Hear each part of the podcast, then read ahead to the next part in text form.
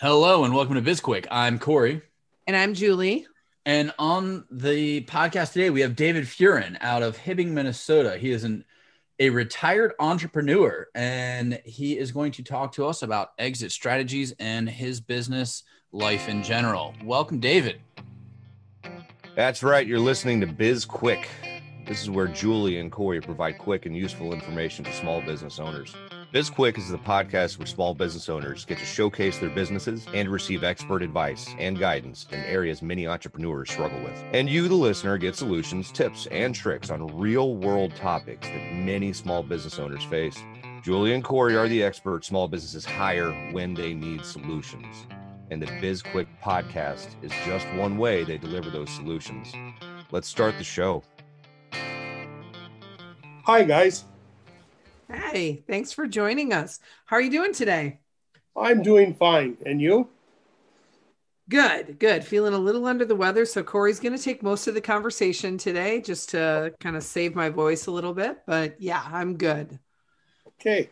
Yeah. So, uh, David, tell us about uh, your past there in the, um, you know, entrepreneur, small business world.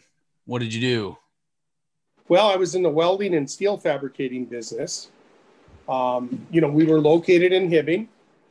Um, we have uh, there's a substantial mining industry that's that's up in Hibbing, so a, a, lot of our product or a lot of what we were into evolved around, you know, the mining company needs. Um, mining is a pretty rough and tumble business, so there's a lot of wear and they, you know, they break a lot of things. But our business was mostly not on the heavy equipment, the actual mining end. Our business was based in and around the uh, processing plants. So we were more into, you know, the processing equipment that was in the plants, not the big shovels and trucks and and that sort of thing. And how did you get into that? Um, did did you start that, or did you take over a company? Um, no, I myself and my partner, um, a fellow by the name of Dan Shea, uh, started the business from scratch. Uh, we started in April of 1979. And uh, we actually started in my dad's garage. The first expansion that the business had was a big tarp over the driveway to the garage. that's that's great. Um, so you started just fabricating parts in yes. your dad's garage and then you grew it into um, you know how large were you in terms of like employees or you know whatever? We were we had as many as 35 employees but i guess consistently we ran about 28 you know 28 was our constant number. So we were a small small fabricator. Sure. Um and then the big thing that we want to talk about today is obviously the the exit strategy. So you built a business from 1979 until when did you eventually get out? Um, I sold, or I should say, we sold. My partner and I sold all of our stock in December of 12, and uh, we had a four-year employment contract. And um, you know, so I guess you know, we were still on the payroll till December of 16. Oh, okay. So you were like, you, you cashed out in 2012, but you were still working until 2016? Yes. Okay. And I don't know if you'd really call it working. I think it was more like practice retirement for those four years, you know, because the, the people that, that bought our equity, you know, they knew the business. So, you know, they didn't have to rely on us for too much. So that was a nice thing about it also. So what did that um, operating agreement really look like? Um, you mean as far as when we sold the business? Yeah. Um, okay. and we'll, we'll get into the actual sale here in a second, but yeah, the, the, well, okay. For, since day one, my partner and I, you know, I mean, we had a operating agreement or buy sell agreement, as I refer to it and um, you know we were a we were a C corporation, so you know annually we'd sit down at uh, at year end and and set the the value of our stock, you know, which basically comes you know there's many different ways to formulate a business's value as you know as you know, but uh, the reality of it is is that like with a partnership like that you know, what each partner would be willing to pay. You know, should should there be a death or somebody wants to get out or you know, so that value has to be set, you know, annually. So um, you know, we had that in place, and oddly enough, we before we sold the business or before we put the wheels in motion, um, you know, we had hired a consultant to come in, you know, just because hey, maybe we're way off on this thing, and um, the consultant's number was exactly where we were at, what it was worth, you know. So, you know, that was kind of an interesting, uh, you know, an interesting fun fact that uh, you know the experts saw it the same way that you know that we did. Yeah, wow. and you kind of kick yourself. That's impressive. Like, that- why did we just pay this guy? Yeah, but um, along those lines too, you know, and, and I'll, I'll just say that we could have sold our business for much more than what we we sold it for okay? And you know had we you know there's some private equity firms that were running around and we even got contacted you know by a couple different ones um, that um, you know we could have sold it for more money. But the other thing is is that it would have tied us into the business for a longer duration of time. You know and we worked you know 30 some odd years. You know, it comes to a point where, you know, you just enough and you'd like to kick back or go do something else. Um, would you like to know how we handled the sale or what? Of course. I want to yeah. jump in with a quick question though. Before I wanted to ask if you and your um, business partner, I think you said his name was Dan. Yes. Were you and Dan in alignment all the way along for when it was time to sell, or was it was there oh, some yeah. conversations that had to occur? Oh yes, yeah no, we were pretty much we were pretty much in line. Uh, Dan was two years younger than I was, you know. So I, you know, looking at the Social Security retirement thing, you know, I was, you know, I'd get there two years before Dan, but um, oh no, we talked about it, and you know, and that's what was really invaluable about having that buy sell agreement that was up to date annually. You know, because when we started the discussions, you know, I would say, you know, Dan, this is what I think we should do you know, unless, you know, you want to just buy me out at that particular time and then you can go on and do it. And no, he was in total agreement with what we were doing. And the two employees that we sold to, you know, those boys had a lot of sweat equity into the business also. You know, I mean, they were good employees, they were key employees. And, uh, you know, like I said, they had sweat equity in it. So, I mean, kind of a nice opportunity for them too. Did uh, when you and Dan initially started the business, and I know that you know, 30 years ago, 40 years ago, whenever it was that you actually started it, um, you probably didn't have the uh, you know exit strategy in mind. But as you grew, like as you like made your company, did you have regular conversations about like how you would want to exit, what you would sell for, why you would sell, that type of stuff? Oh yes, yeah, certainly we did. And you know what we would sell for, like all all along through the whole deal was, you know, what we had in our buy sell agreement. So every you know, year the buy sell agreement would get updated. Yes, yes. So you would essentially do an evaluation on the business annually for what it was worth. Yeah, and it's not.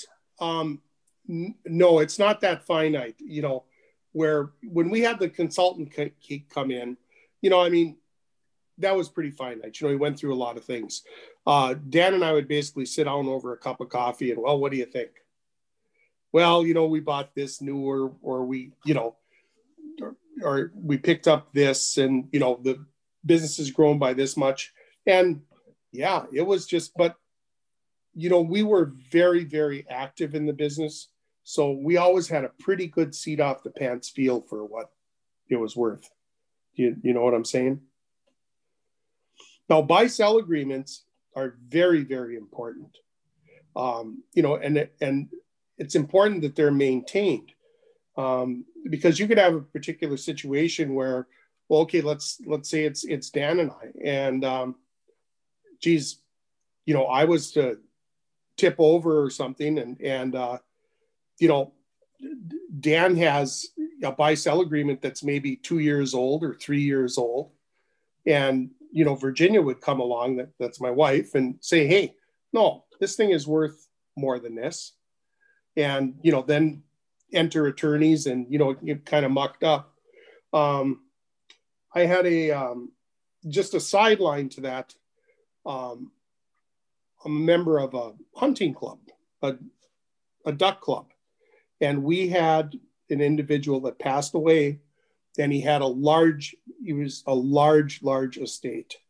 And um, um, at the at the time, it was U.S. Bank that was handling the estate, and this this hunting camp involved lakeshore, it involved outbuildings, and our stock value was very very low because that camp when it was started in the 30s, it was started and set up to perpetuate.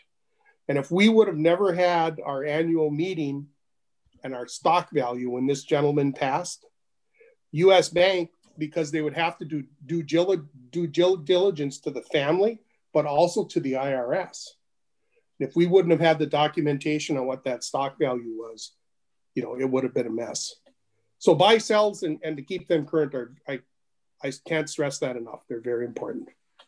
Yeah, I'm curious on the on the buy sell agreement. Like if you like if what if you also took into consideration as part of arriving at that sort of the price, right? Uh, essentially the value of the business, what it's worth, what you would sell it for. Did you look at like the you know your your customer list? Did you look at like the processes and and how they were um how defined your processes were and all of the components of the business or what did you what what went into determining the the price that you guys would list each year when you reviewed the buy sell agreement? Well, I think you know I kind of touched on it a little bit. You know where the business had gone in the last year. Um, as far as any processes or things that were proprietary to our business or items like that, we really didn't pull that into consideration. You know, but that's not to say that you can't do that. This is just what we did you know. And i think the other thing too is that when you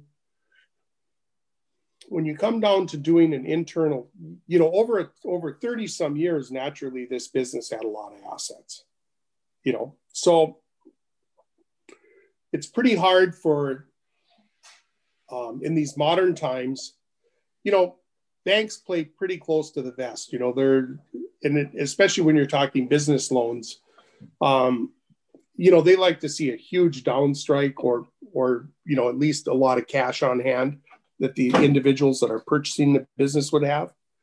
And so an evaluation, it's got to be a number that the financial people can live with too, if you're passing it on. Absolutely. And you have to think about, you know, the the number that everyone is good with it and that's that's where part of where that operating agreement comes in it mm-hmm. becomes so important right because the the operating agreement the buy sell agreement because you need to be in alignment with your business partner um, or you're in a world of hurt when it comes time to sell if you think it's a good price and your business partner does not or partners yeah. people have good yeah. lesson in there too because i think there's probably been you know right now the um, thought of exiting companies there's a lot of people buying up and a lot of people selling companies right? So understanding how that all works is mm-hmm. is important. And I, I think a lot of people we've we've um, talked with a number of people who don't even who don't understand how to get the right value on their business right? They don't know like well what would it be selling for? Everyone's always concerned with the multiplier. What would the what's the right multiplier for our business? And well here's how you look at it right? But a lot of um, a lot of folks don't understand that and they assume because they're so personally invested that the value of the business is significantly higher than it usually is. Oh julie you couldn't be more right. And um, and and not that that and not that that number is wrong but the key is, is that where's the buyer you know where where's the buyer at that number? I remember i remember we were sitting in a meeting when we were kicking this all off and we had you know our personal financial planner there who also took care of the needs of the business as far as insurance and everything. We had our cpa there and we had our banker there. And uh, when my business partner Dan and I said, "Well, this is the number that we have on the business," you know, the personal financial guy choked on his coffee. You know, the accountant, his eyes kind of bugged out, and he says, "You know, both of them said you can get more for this business." You know, because they were, you know, looking at different formulas. You know, and um, I said, "Great, where's the buyer?" And then it they sort of went calm. And the banker, he never said anything because he knew the number was a workable number. I, am laughing to myself right now because I'm thinking that's how you know you're from a small town. I can't imagine a situation in which a banker's coming into that meeting. Can you, Corey? No, no, not at all. Um, but I want to uh, pause the conversation for a quick minute. We're going to have a commercial break real quick, and then I'm going to come back with a question for you about um, how you valued your business. Hey everyone, we wanted to tell you about our latest course, Foundation 52, that will be available on February 15th. This course is built to provide tools and techniques every week of the year and is designed to improve your small business. If you're thinking about starting a business, this is a great resource for you as well. We walk you through sales, customer service, disaster planning, growth strategies, and so much more. Head on over to SB Pace to sign up today. And we're back. Um, so Julia touched on processes and other stuff prior prior to this, and then we had talked about valuing your business. How much of your business was you, and how much of it was what you had in place? Like, if I were to buy your business, am I going to am, I losing David's touch? You know, am I losing his his personality, or is this, you know, it, it doesn't matter. It's transactional. Well, I'm going to answer this as honestly as I possibly can. I think that there was a time, um, you know, in the beginning when David's touch was very essential to the business. But as time went on, David did a real good job of hiring people that were probably smarter than David. And uh, I, I kept those people. So I had key people in, in place. Um, you know, as far as, you know, technical people, you know, engineering people, drafting people, um, design people. And um, yeah, so it's as time went on, David was not the essential cog that he once was. And how did you how did you manage through that? Because I know a lot of small business owners have a problem giving up that control. Oh, um, it gets to a point um, with the type of business that we were in. It gets to a point where you have to, if you're going to grow the business, okay, you have to share the load with some other people. Otherwise, you know, because there's only so much one individual or two individuals or three individuals can do, you know, when it comes to the technical aspects of, of our business. So for us to grow, you know, a lot, a lot of that responsibility had to be, you know, turned over to other people. So, I mean, uh, you know, what we had is we had like, like five, six project managers that would, you know, handle each particular job, you know, that we're capable of doing estimating and we're capable of doing design work. So, did you see any kind of uh, decline in business after you officially sold? Was it seamless? Yeah, it was. It was seamless. Um, you know, I mentioned that we were located, you know, in a mining region, so you know, probably I'm going to say 70 to 75 percent of our sales were mining related. Um, the remainder of our sales would, you know, was commercial structural steel. Um, you know, clinics, banks, um, you know, just steel required for commercial construction. Um, wait, I got to back up now. Um, did I see a decline? No, but the, the market that we served or the industry that we served was very cyclical um, you know that industry would roll up and down and and you know and that was a constant. Um, you know so you'd have up cycles and down cycles. Um, and and that's the way that mining is. And when you're looking at it being 70 75 percent of your sales you know you have to roll with those ups and downs. Yeah. Go ahead julie. Okay. I was going to say do you have a question there? Um I'm curious about the your thoughts on um, what business owners could do today that um, may look very similar to the strategy or the approach that you used when you guys were running your business and then you know consistently thinking about the exit right? So there's this great book that is i think it's begin with the end in mind or something like that where it specifically talks about the importance of thinking about when you're starting a business what is the end of that business look like whether it be you dissolve it you sell it you know you you continue to work on some capacity you sell it to a stranger whatever. There's a variety of options but um because of the time that we're in right with covid and so many small business owners having problems are there are there things that you think people aren't doing now that just have sort of been lost along the way for for um, regular things that you looked at with your business that helped you to to be able to exit from it with ease? Because it sounds like it was a pretty easy transaction for you guys once you decided we're selling and here's what it's going to look like. Yeah it was very easy but it, it does take some planning. Um, you know like i said in the years that we were in business you know i mean get to the end run you know the business had a lot of assets. And um, so one of the things is, is that, um, you know, how do how does these key employees, um, you know, come up with the capital? You know, so one of the things that we did, you know, like when we were in those up cycles, um, we would bonus those employees heavily. And so, in essence, Julie, you know, the the capital funds that they had that enabled them to go to the bank and take out a loan was actually, you know, money that we seeded them.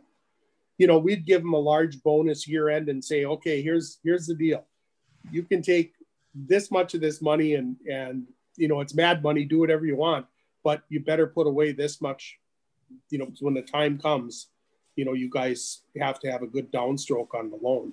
So by giving them that seed money, you know, whatever our business was was worth, whatever that number was, um, you know, between those two individuals, they already had uh, 20% ownership is in stock, you know, before they before they ever went to the bank.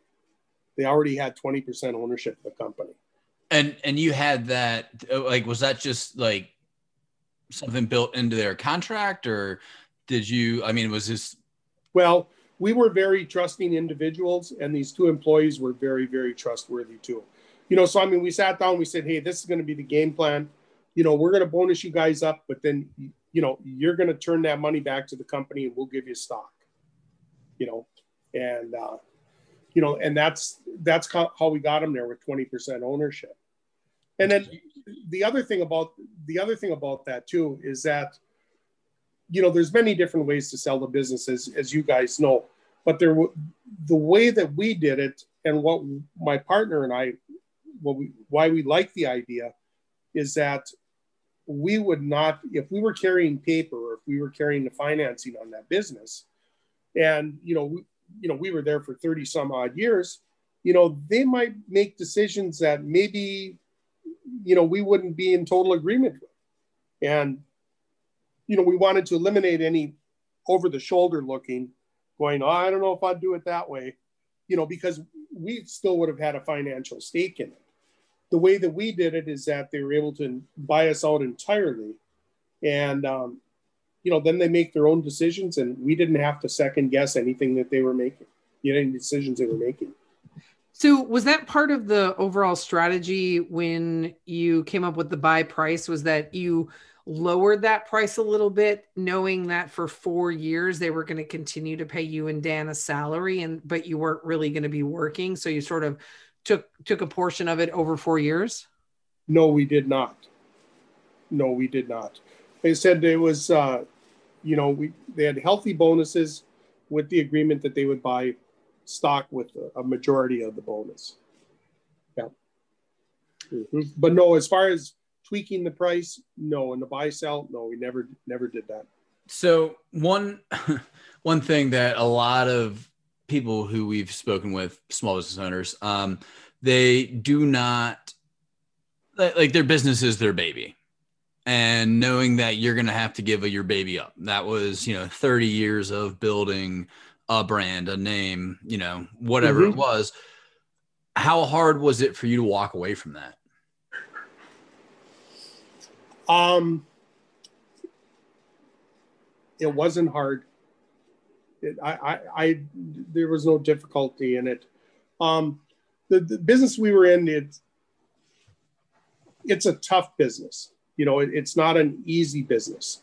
And, um, you know, when s- stuff would fly apart, like in one of the mines or whatever, I mean, you know, you could be sitting down for Thanksgiving dinner and you get a call and it's like, um, you know, you, you better get out here right away. We need this. And, you know, it's what you had to do. And so through the so many, so many years that we were in business, you know, it's, there comes a point in time when ah, it might be nice if somebody else takes the baton and charges forward. You know, I mean, you just, there's, there's so much gas that you have for that type of environment. And after a while, you know, after that many years, you, you know, you can tend to get a little burned out, even with the key people, you know, like I, I talked about the good people that we had.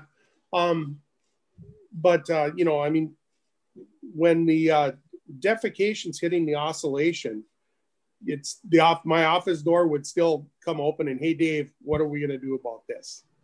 You know? I literally had to like walk my way through what that meant. and that entire answer to me sounds like you got paid enough. yeah. yeah. to exit. So um yeah, and that was and that was the other and that was the other key thing, guys, is that uh, you know we started planning for retirement day one you know, even when we weren't making any money, when we were living hand to mouth, there was what money could go into retirement went into retirement. And we followed through with that with that was kind of our philosophy with the employees too. You know, that could maybe be another conversation, but um, you know, they had retirement too, because it's one thing that we agreed upon is that we didn't want to see our employees become 60 years old someday and there's nothing for them, you know.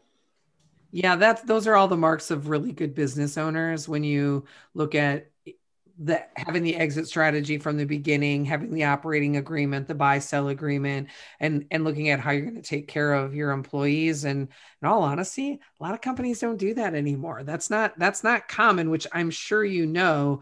Um, I so we're going to start to wrap up. I want to we want to know if you have any advice that you would give to small business owners today on things just uh, something they can do to help prepare themselves for exit well i think that if you have you know if, if you're fortunate to have a couple of employees that are real key you know i think it's a good thing to work to work with them.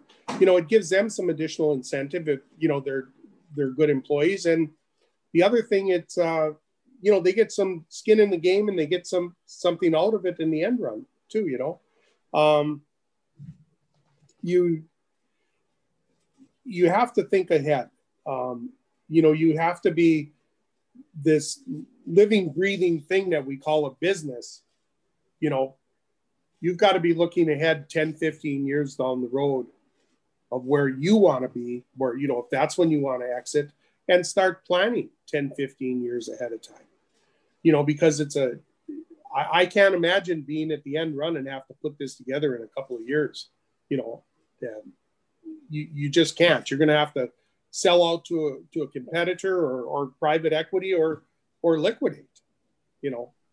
Yeah, we see that with um, with people that we talk to as well, small business owners that we've spoken to who are um, ready to sell, but they want to sell, but they haven't done any of the work up front to be able mm-hmm. to get to that point and they think like let's just do evaluation and we're like well there's a whole lot of things you're going to want to do before then to make sure that you're going to get the most money possible out of this business that you've just spent your entire adult life pouring your heart and soul into sure sure yeah. All right. Well, thank you so much for joining us today, David. This was a really good conversation and one that I'm sure our listeners are going to um, benefit from. So, thanks to our listeners as well. And you can get all the information on exit strategies in our show notes. Yes. And you can connect with us on social media. We are on LinkedIn, Twitter, Instagram, Facebook, probably like a dozen others. I don't even know, but find us. It's on our websites. We are at sbpace.com and bizquickpodcast.com. Yep. And while you're out there, um, go ahead and subscribe to our podcast. Actually, we're going to say subscribe it, download it, give it a review, like it, and tell your friends and family about it. Yes. Tell your friends and family. That's very important. Um, you can reach out to us about topics. So uh, on any of those uh, social media sites or websites, whatever it is, you can contact us. Let us know what you want to hear, what you like, what you don't like, and check out the book that we wrote. It is a number one bestseller on Amazon, and there's a digital companion workbook that you can get from our website.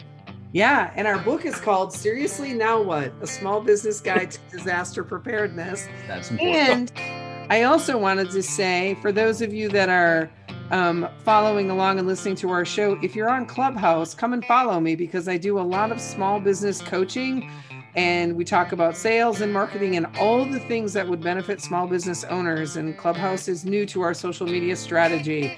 I'm Julie. And I'm Corey. And this was BizQuick, helping small businesses across America.